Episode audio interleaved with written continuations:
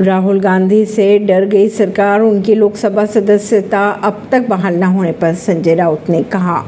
Modi sir ने मामले की अगर बात की जाए तो सुप्रीम कोर्ट द्वारा कांग्रेस नेता राहुल गांधी की सजा पर रोक लग जाने से तीन दिन बाद भी उनके लोकसभा सदस्यता बहाल न होने पर शिवसेना नेता संजय राउत ने अपनी प्रतिक्रिया दी। उन्होंने ये भी कहा कि राहुल गांधी से सरकार डर चुकी है। अगर संजय राउत की बात की जाए तो इस विषय पर पीएचडी करनी चाहिए, उन्होंने यहाँ तक कह डाला। संजय राउत ने शिवसेना के राज्यसभा सांसद संजय राउत ने लोकसभा स्पीकर ओम बिरला पर भी तंज कसा उन्होंने कहा कि सुप्रीम कोर्ट ने उस फैसले पर स्टे लगा दिया है। आज उस फैसले को तीन दिन हो चुके हैं, लेकिन स्पीकर कह रहे हैं कि उन्हें स्टडी करनी है। क्या हटाने से पहले आपने स्टडी की थी? उन्होंने ये सवाल भी उठाए। उन्होंने ये भी कहा कि आपको इस विषय पर पीएचडी करनी है क्या? ऐसी ही खबरों को जानने के लिए जुड़े रहिए जनता सरिश्ता पॉडकास्ट से। परवीन नई दिल्ली से।